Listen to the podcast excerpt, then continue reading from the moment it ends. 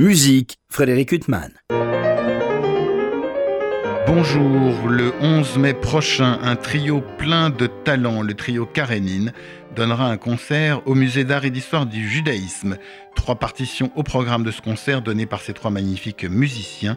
Le deuxième trio de Félix Mendelssohn, la sonate pour violon et violoncelle de Gideon Klein et le quatrième trio de Mstislav Weinberg.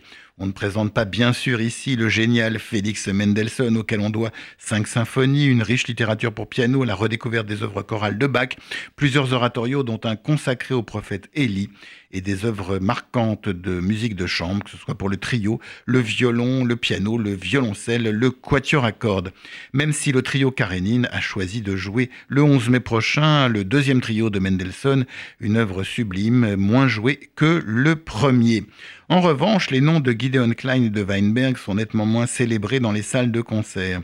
Gideon Klein, né le 6 décembre 1919 à Prerov, en Tchécoslovaquie, est mort le 27 janvier 1945 au camp de concentration de Fürstengrube.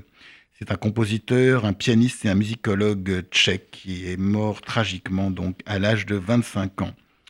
Le duo pour violon et violoncelle qui sera joué par Fanny Robillard et Louis Rode, respectivement violoniste et violoncelliste du trio Karénine, a été composé en 1941 et est resté inachevé.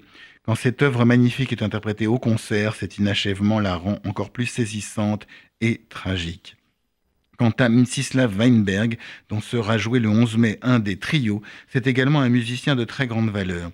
Weinberg était né en Pologne en 1919 Durant la guerre, alors même que la plupart des membres de sa famille ont été déportés, il se réfugie en Union soviétique.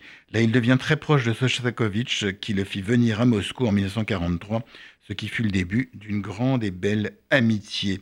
C'est Shostakovich qui fit circuler une pétition réclamant la libération de Weinberg, emprisonné en 1953 pour, j'ouvre les guillemets, activité sioniste, fermez les guillemets. Le temps n'a pas changé. Weinberg sera libéré après la mort de Staline.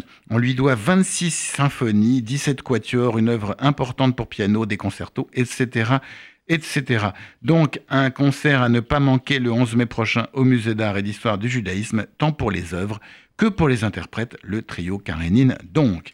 Quant à moi, j'aurai le plaisir de vous retrouver dimanche prochain pour une nouvelle interview. Bonne journée sur RCJ.